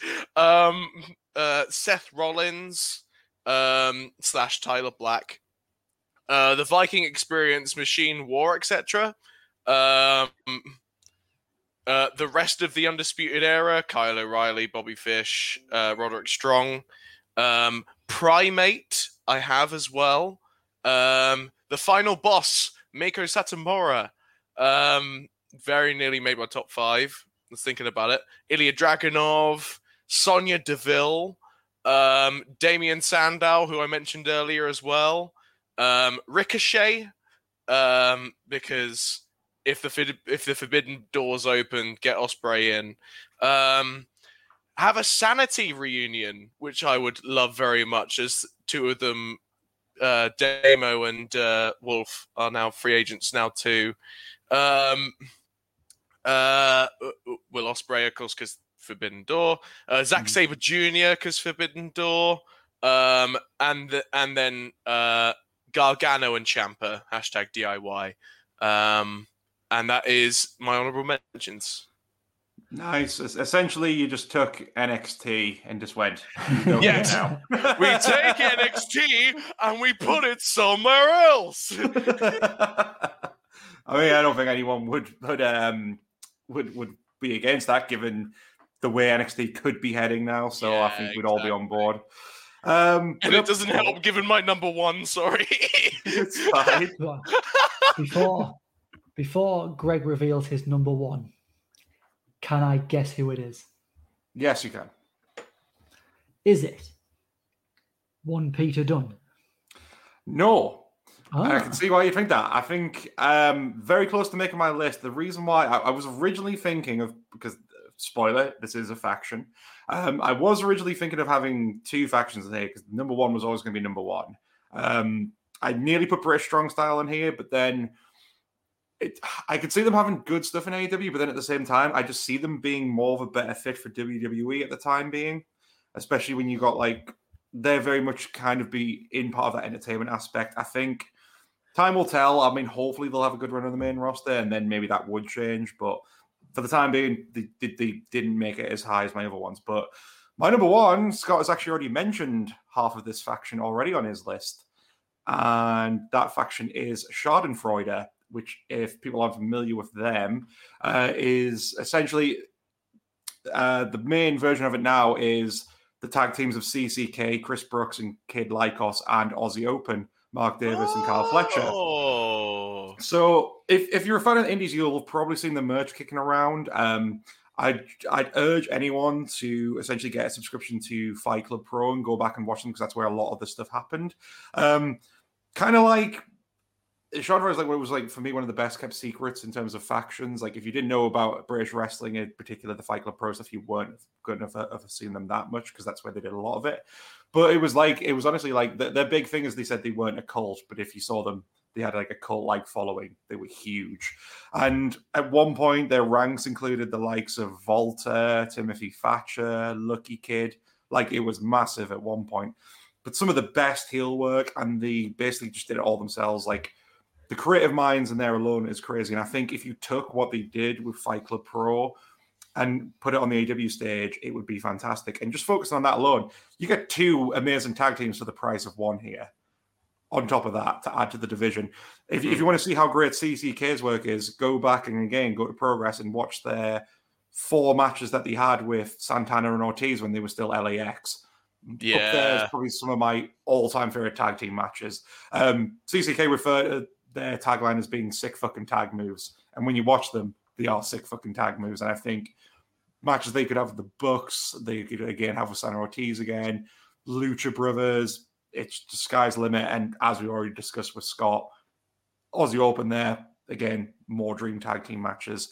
Again, it's another faction which I know a lot of people aren't keen on too many factions, but um, I think me and Garrod, me and Garrod in the same camp of like AEW is sort of doing factions like New Japan. You've got them there, but you don't need to be doing every faction doesn't need to be doing something. You can just pull them out if you need them, and then the Yeah. wrestlers can just do their own thing, if that makes sense. So it doesn't always have to be focused on it, but I think having them there, maybe giving them a bit of a dominant heel run would be great. But yeah, if you aren't familiar with Schadenfreude, go back and like do your research because they they are tremendous. uh, that is uh, that is a star stars list of tag teams too. Uh, Absolutely. Um. I mean, they are the two probably most the best tag teams on the Indies that haven't been signed yet. Um, I think at the moment it would be difficult because Brookes is in working for DDT and Lykos has only just come back and is working with Lykos too. So that's kind of coming out of the Schadenfreude stuff. But maybe later down the line. And also on top of that, uh, Jonathan Gresham, who's part of CCK, also did Schadenfreude stuff. Bring him in. Then you've got like five, and that's another solid wrestler. So yeah, Schadenfreude. Nice. Uh yeah. Uh I absolutely love it. Um that's kind of like that's kind of like my Aussie Open answer, but with more tacked on, which is even better. Yeah. Especially given CCK and MSK who are amazing. Uh, I mean MSK are doing some great work at NXT right now, despite the new N- NXT, which makes you really sad. Uh, but they're still Yeah. champs and they're still great. Uh, and their Dusty Classic tournament run was amazing to watch. And CCK, uh, it almost goes without saying, I love CCK. Uh, and Chris Brookes is is is, is I've not seen. I I love him despite the fact I've not seen enough of him. That kind of thing. Oh. And I think again, because like it, it- with these as well, I just, I just don't see either of these tag teams ever cropping up in WWE. Do you know what I mean? Yeah. Yeah, it, they just don't feel like. I mean, maybe at one point NXT for sure, but main roster WWE they just don't seem to be that fit. AEW is welcoming to all different kinds, and they would be a perfect fit there, in my opinion. So, yeah, um, Schadenfreude with basically made up of the two teams of CCK and Aussie Open. Uh, Scott, number one. My number one pick is another woman. Um. Uh, in fact, uh, I've mm, I want to I want to tack this on on as a as a three part draw, but I know that's kind of copping out a little bit. Um, because these these are what I like to refer to as the NXT UK trio. Okay. Um, and I want to choose one of them, but I feel like uh, I feel like I just want the I want I want to take my cake and eat it. So I might just choose one of them and just leave the other two as an honorable mention. Real quick, okay, Rhea Ripley. Rhea Ripley, I think it'll be my number one. Uh, WWE, like I, I'll echo my sentiments with Asuka. They're doing her wrong, and she's easy. it's piss easy. Just Yeah. have her beat people up. She's good at it. Like that's stop getting these weird, morally grey, weird feuds with Charlotte. Fuck it off. Have her have her be cool Australian fucking motorcycle goth Rhea Ripley and have her just have great matches. She doesn't even need to say that much. Her size speaks for itself. And my other two honorable mentions that I was thinking uh, of tacking them on as a three, but that would be cheating a little bit. But I'll, I'll add these kind of as a as a postal thing. But yeah, Toni Storm uh, and Piper Niven or Viper. Viper. Um, Doudrop. Doudrop, get it not right. yeah, not Doudrop. Doudrop. Doudrop can fuck off. She's she is not called Doudrop. She she oh she kicks ass. Like like Like the first dew of spring. Oh I hate it 'cause she's so cool. I hate it. Don't make Yeah, things I think are cool not cool anymore by calling them something stupid. Yeah, but we get to see her hurting Eva Marie. That's fine. It, it's fine. I get it. Uh, I, I, I, in fact, I like it. It's fine. Just if she's not with Eva Marie anymore, don't call her Doudrop. Stop calling her Doudrop. She's.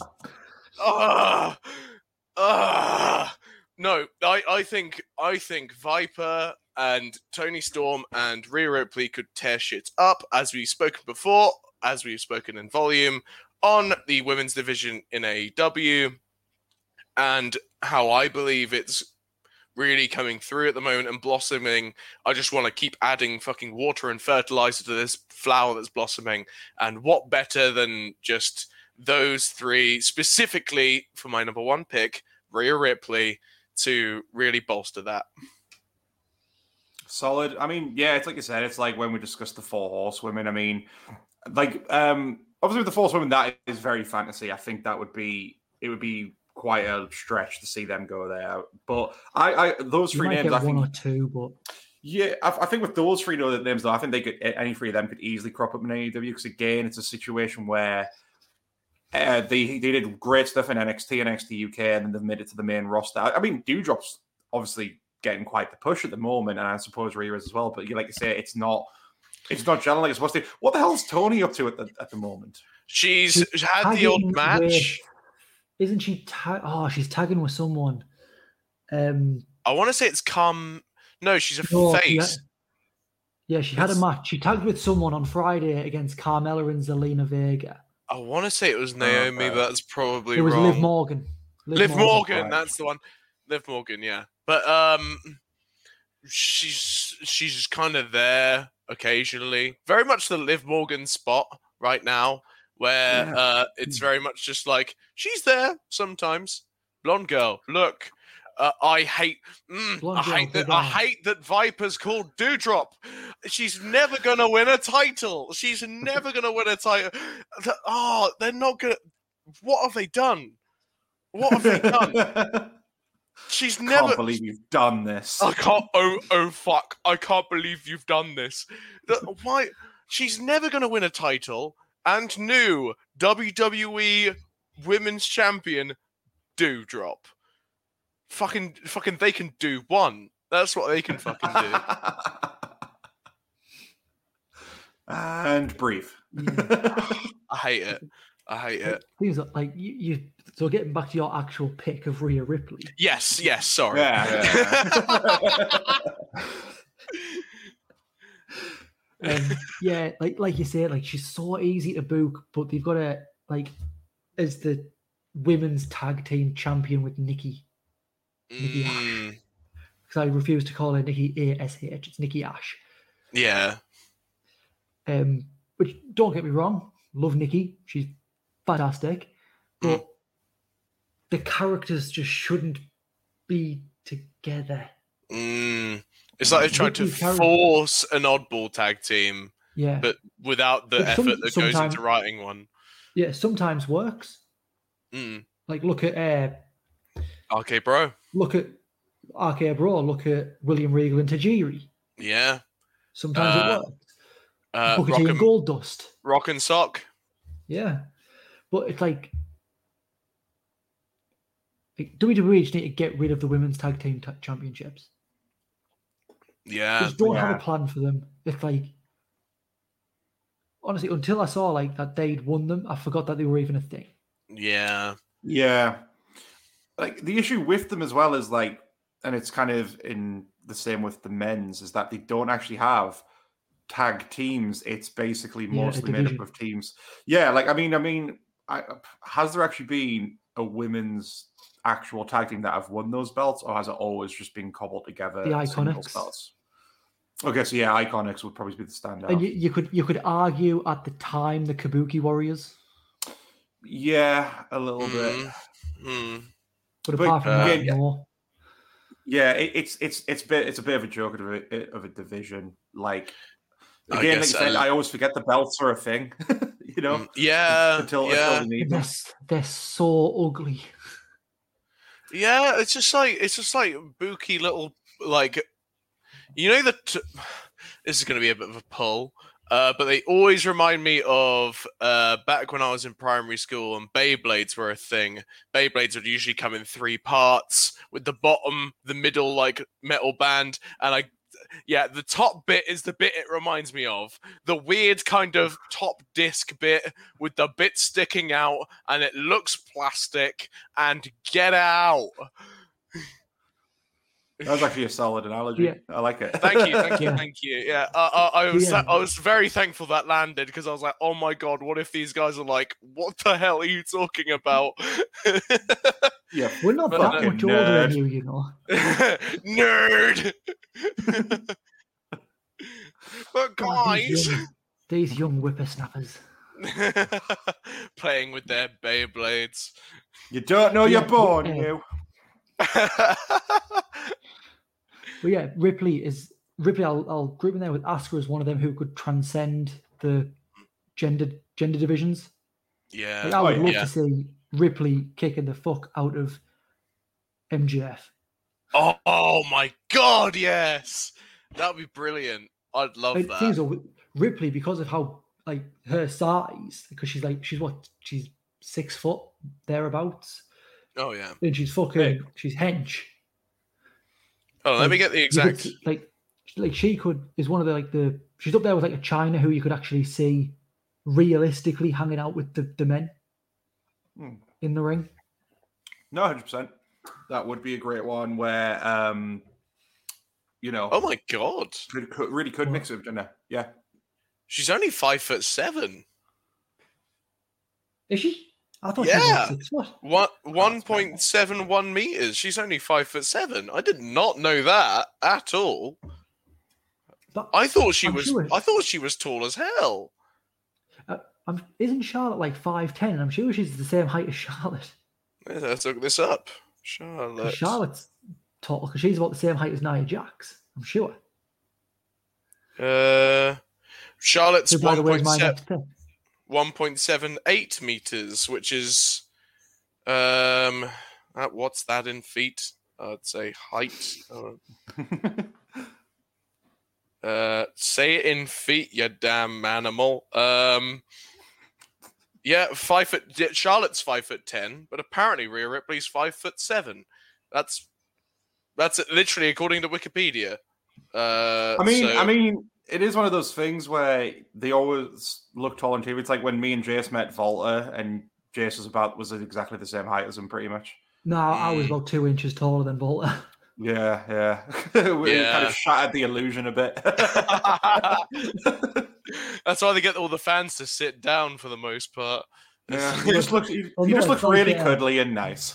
Aw. It's like it's like when uh, say Tom Phillips would be interviewing Kevin Owens. Tom Phillips is about my height. Kevin Owens is about there. So he'd like so Tom Phillips would be stood like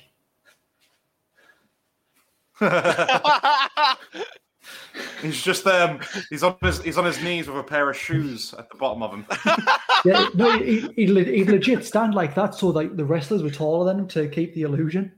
yeah. yeah, buy that. How tall is Tom Anyway. Phillips? Let me look that up too. That's it. We need we need to do an episode on how tall are wrestlers. um, That's a good round for a quiz. that is, and I'm I've got next quiz, so Scott thanks for the our- idea. Spoiler: I'm just Scott gonna is our look up quizmaster next. Yeah, I'm just going to look up every wrestler's height now. Every Uh, wrestler in the history of wrestling. Tom Phillips is six foot exactly, which is my height. Uh, so Tom Phillips is the exact height of me. Tom Phillips So he's a is the exact house. height of a Scot. He's exactly one Scots tall. Uh, Anyway, shall we go into my last pick? mm, yeah, mm, mm. take us home. Take us home, Jace. So first, um, I forgot. I'm, I'm just going to say an honourable mention before we go. Okay. Shayna Baszler, Yes. Yes, Yes. that's a good one. but my number one is the Rotunda brothers. Ah. Yeah, I Bo will. Oh, are you getting both of them in? Them Yeah, Bray yeah, Dallas, okay. Bray Wyatt, get them in. I was I was thinking because it's it's likely they're gonna join because of the teasers One for on sure. Twitter. One for sure, I think, will be showing up in very soon. Oh yes, true. But but but Mr. Bo Mr. Bojangles, uh, Taylor Rotunda, um, I think I think is a really good fit for AEW. I think he's a brilliant fit. He ticks a lot of boxes. I, I just want. I, I, sorry, I just want. I agree. I've just been I trying to think. I, I, I've just been trying to think of like, how can Bo Dallas do like a a non-copyright version of you got to you have to believe. Mm. Just call him B Um, Dallas, and then he can actually do, he can actually say believe. That's a good point. No, but I think My his- name his- is B. his, his new his new name has to be something like um, Oliver Austin, and then it's like you have to. Bolivive. just he just like keep butchering it. He just he, he just tries to make it work, but he just doesn't. I I think mean, that a AEW great are a character t-shirt for company; they can make it work. I'm just picturing Stone Cold. When you said that, I'm just picturing Stone Cold Steve Austin as Oliver Twist. That's the film that needs to get made. Goddamn, sir, can I have some more? Please, sir. Please, sir. Give me some more. I'm Goddamn. gonna open a can of whoop ass on you. Have some more, you son bitch. He just smashes two bowls of gruel together and just. If anyone wants me to get more gruel, give me a hell yeah.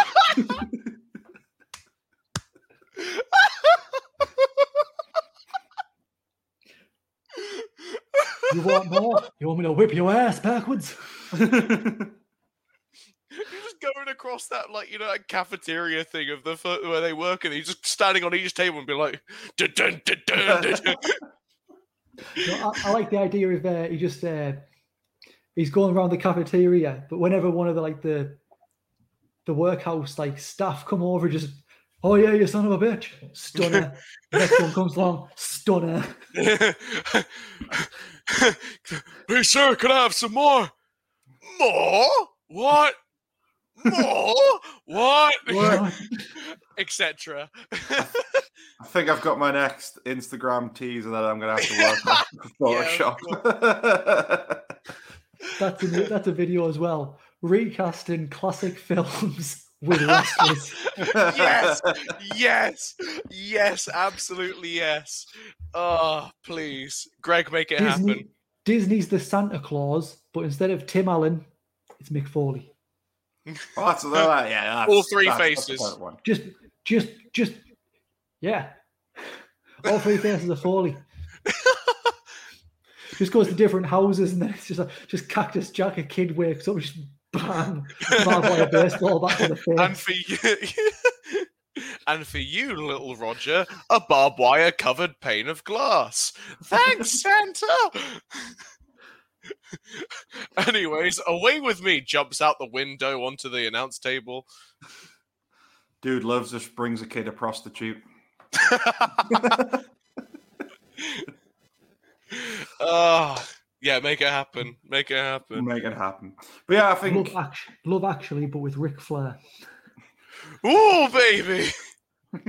oh, Because he could play every one of the blocks. Oh, 'cause he's no, no. All. He's cheated on wives. He's had wives cheat on their husbands with him. he could just play all the men. oh. Uh, we remember Love Love Actually very differently, you and, my, you and me. Yeah, I'm, yeah but I'm a, I'm a very cynical person. He's just, he's just a very cold man, Scott. If I had a soul, it would have left by now. Well, um, I think any, anything else you want to add there, lads, or are we Oh, ready to Dallas. wrap Bo Dallas versus Orange Cassidy, make it happen. yep, I'm down with that. Uh, well, yep, solid picks there, guys. So thank you for running through that list. Um, quick plugs to get out of the way. I'm going to completely embarrass Garrod now. Um, if you want, so Garrod does streaming, and if you haven't seen already, Garrod, Garrod has a T-shirt. Yeah, I has bought it as well. I Yeah. bought it. When I have money, I will also be buying it. So yeah, me and Scott Yeah. actually had a hand helping design this. Uh, there you go. We actually did it through Jackbox Games with him, didn't we, Scott? Yes, yes, and uh, oh boy, uh, Garrod regretted the stipulation being, "Hey, whatever T-shirt wins this TK- TKO game, I will have as my next piece of merch." Because we took advantage of that liberty a little bit too much, uh, but yeah, no, he, he the, the the rightful winner ended in the end. It's a little frog that says, "Please consider my request" underneath. the original design was great, but this one's even better. So Yeah. uh, yeah, please, please give generously with your wallets. Exactly. It's only available uh, as a recording this. Uh, it's about another 23 days. It's very limited run. Uh, so please give them, please buy one and help support them. I'm going to be picking mine up as soon as I've been paid. So please check it out. in the post, and I'll be wearing it on next week's episode.